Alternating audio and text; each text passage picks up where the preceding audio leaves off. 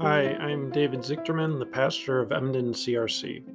I had originally planned to do a sermon on Psalm 115 and Lord's Day 34 of the Heidelberg Catechism, but due to sheer exhaustion, I'm reusing a sermon I gave at a CMCS chapel service a few months ago. This sermon is a result of reflecting on Ecclesiastes chapter 1. I'm going to read Ecclesiastes chapter 1, verses 1 through 11 from the Message translation. This version translates meaningless or vanity as smoke. Smoke captures the Hebrew better. Life is like smoke, mysterious, beautiful, but short lived and quickly vanishes. This smoke imagery is helpful for understanding this passage. But before we do so, let us pray. Dear God, we give you thanks for bringing us into this day and for providing for our needs. We need you, and may your word nourish and equip us to live for your glory all the days of our lives. Amen. So, Ecclesiastes chapter 1, verses 1 through 11 from the Message translation. These are the words of the quester, David's son and king in Jerusalem. Smoke, nothing but smoke. That's what the quester says. There's nothing to anything, it's all smoke. What's there to show for a lifetime of work? A lifetime of working your fingers to the bone? One generation goes its way, the next one arrives, but nothing changes. It's business as usual for old planet Earth. The sun comes up and the sun goes down, then does it again and again, the same old round. The wind blows south, the wind blows north, around and around and around it blows, blowing this way, then that, the whirling, erratic wind. All the rivers flow into the sea, but the sea never fills up. The rivers keep flowing to the same old place and then start all over and do it again. Everything's boring, utterly boring. No one can find any meaning in it. Boring to the eye, boring to the ear. What was will be again. What happened will happen again. There's nothing new on this earth. Year after year, it's the same old thing. Does someone call out, Hey, this is new? Don't get excited. It's the same old story. Nobody remembers what happened yesterday. And the things that will happen tomorrow, nobody nobody'll remember them either. Don't count on being remembered. I have two older brothers. Having older brothers made me aware of a dilemma while I was in high school. When my oldest brother graduated from high school, there were graduation parties afterward. It was at one of these parties that I remember an older cousin saying to my brother who had just graduated, You know, high school doesn't really matter. Everything you went through, the stress, frustrations, awkward moments, they just fade in importance once you graduate. This more or less captures what Ecclesiastes says. Life is like smoke. It is hard to grasp and difficult to understand. What seems to matter so much at the time, with time, will seem trivial and maybe even laughable. A few years later, when my next oldest brother graduated from high school, I heard the same thing. Your time in high school really doesn't matter. It's just like smoke. All the drama and stress of high school that seems so scary in the moment will seem silly in a few years. I went to high school with those thoughts rattling around in my head. High school doesn't matter, it's smoke. What I experience while in high school will one day seem silly and trivial. And that often made me wonder then what's the point? Why does high school matter? Why stay engaged? Why care? This, of course, is not a question that is relevant only for high school. Every adult wrestles with it as well. I think just about everyone will ask themselves multiple times throughout their lives what is the point of life? Of what I am doing? Is this all there is? Is life meaningless, just smoke that quickly disappears? This dilemma is illustrated well in the movie Jackie. This movie depicts First Lady Jacqueline Kennedy coping with life following the assassination of President John F. Kennedy. In one scene, Jackie is talking with a priest, trying to process her grief. At one point, the priest tries to help Jackie by acknowledging his own struggles. There comes a time in man's search for meaning, the priest begins, when one realizes there are no answers. I have lived a blessed life, and yet every night when I climb into bed, turn off the lights, and stare into the dark, I wonder is this all there is? You wonder, asked Jackie. The priest replies, Every soul on this planet does. And then, when morning comes, we all wake up and make a pot of coffee. Which is to say, you don't age out of this question. The book of Ecclesiastes remains relevant your entire life. The question, what is the point of high school, still matters even long after you have left high school. It just changes to, what's the point of college, or work, or retirement? You can't graduate from Ecclesiastes.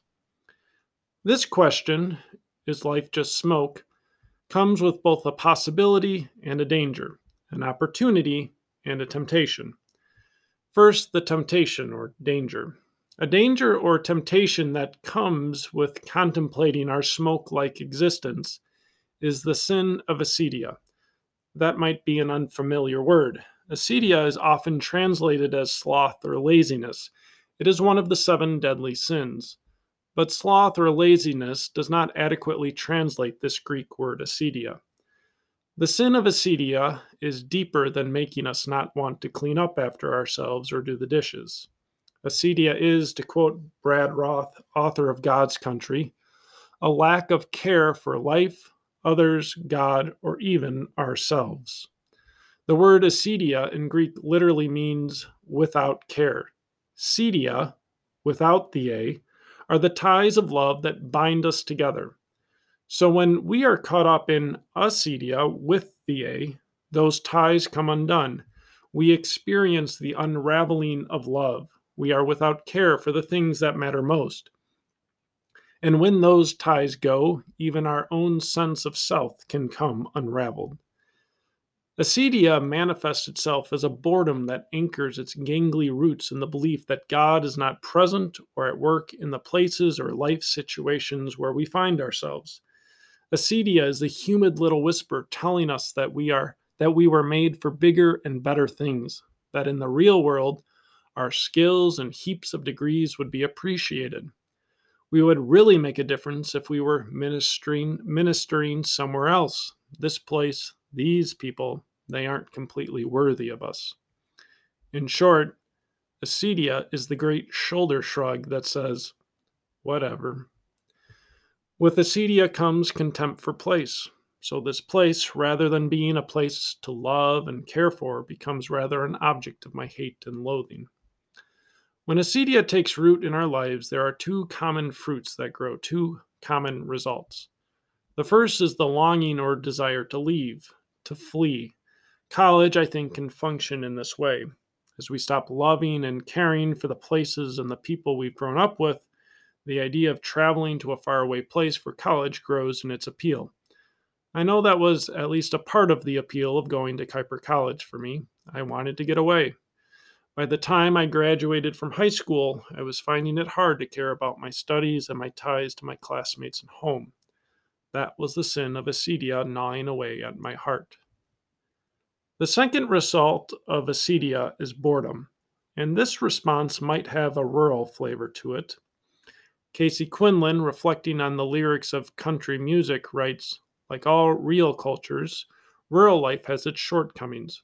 People become bored in a way that is distinct to an isolation of place. Rural boredom is different from urban boredom. Much of the appeal of cities is rooted in the excitement of newness of the novel so, urban boredom is a result of being surrounded by stimulation, yet still feeling alone. Rural boredom, by contrast, is often exasperated by the tendency to wonder what you're missing out on. It's the idea that only cool and impressive things happen out there in a galaxy far, far away, far from here in the cities. The idea that anything of worth and importance must be over a hundred miles away. And if worth and value is way out there, why care for here? It's the idea that nothing great could ever come from here, so why care for this place, anyways? So, how to stop acedia from taking root in our hearts? Acedia will always be a temptation simply because life so often can feel like it is just smoke. Throughout life, you will find yourself staring at the ceiling and wondering, what is the point of this life? That is the message of Ecclesiastes. As Eugene Peterson writes, Ecclesiastes is a famous, maybe the world's most famous, witness to the experience experience of futility, its smoke-like existence. The honesty compels notice, and people do notice. Oh, how they notice. Non religious and religious alike notice. Unbelievers and believers notice. More than a few of them are surprised to find this kind of thing in the Bible. But it is most emphatically and necessarily in the Bible in order to call a halt to our various and futile attempts to make something of our lives, so that we can give our full attention to God, who God is, and what He does to make something of us. It's good to be confronted by statements like the one I heard at my brother's graduation. High school really doesn't matter. It's just like a blip on the radar, much like our lives in the scheme of history. Or like this one from Ecclesiastes Smoke, nothing but smoke. There's nothing to anything, it's all smoke. These statements allow us to deal with the deep things of life, to get at the heart of the matter. Of course, these statements do lead to temptation, the temptation of acedia in particular, to stop caring and despair. But it also opens up a possibility the possibility of seeing the places where we are in as places to cherish and love, because in these places God is also present. Acedia says, Stop caring. But when we recognize that God is here, in this place where I am at, in our lives, we discover then that here and now has a lot of value, a lot to care for, and a lot to love. Life then ceases from being a bore and becomes about living a life of praise and joy before God. Think of Jacob, who fled from Esau. He came to a certain place, quite empty, desolate, a place with no name, a boring place, a place of acedia. There he decided to spend the night and used a stone for a pillow. During his sleep, Jacob has a dream. In this dream, there is a ladder that reaches up to heaven with angels ascending and descending upon the place. Jacob learns that he is not alone, that the place where he is at is not empty. Instead, the Lord stands beside him and pronounces a blessing, saying, I will bless you by giving you this land, and I will bless all the families of the earth through you. I am with you wherever you go. I will bring you back to this land and fulfill my promises to you. When Jacob wakes up, he understands. He declares, Surely the Lord is in this place, and I did not know it. Recognizing the Lord was there led Jacob to realize how awesome is this place. This is none other than the house of God, and this is the gate of heaven. This was a place for worship. Then Jacob took his stone pillow and made it into an altar to worship God who was there. This story is a helpful reminder when we face the temptation of acedia. It allows us to see, as Jacob did, that the Lord is here. When we recognize that the Lord is here, here is no longer a place to run from, be bored of, or turn our backs on, but to care for, invest in, and be committed to. God's presence makes this place worth caring about, worth loving.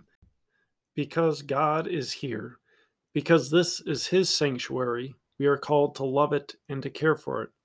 And because God is making us his sanctuary, because he dwells in us through his Holy Spirit, that means wherever we go, whether to work or home, to a park or visiting family, while driving or while fishing, God is there.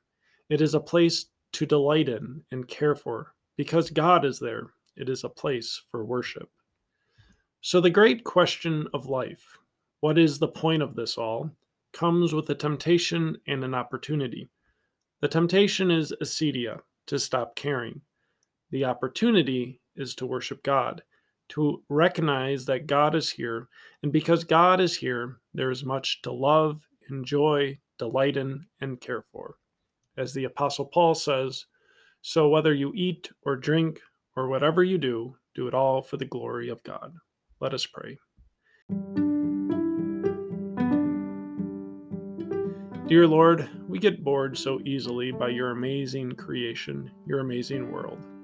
Help us to see this as merely a symptom of a deeper problem that acedia has begun to take root in our lives. Forgive us for our lack of care for the places you have placed us in. Forgive us for not seeing each moment as an opportunity to live for your glory. Help us to see you here, wherever here is for us, and aware of your presence to care deeply about the places you have put us and the people we come into contact with. Guide us by your Spirit, we pray in Jesus' name. Amen. Thanks for listening. I'll be gone on vacation next week, but when I return, I hope to continue my series on the Heidelberg Catechism.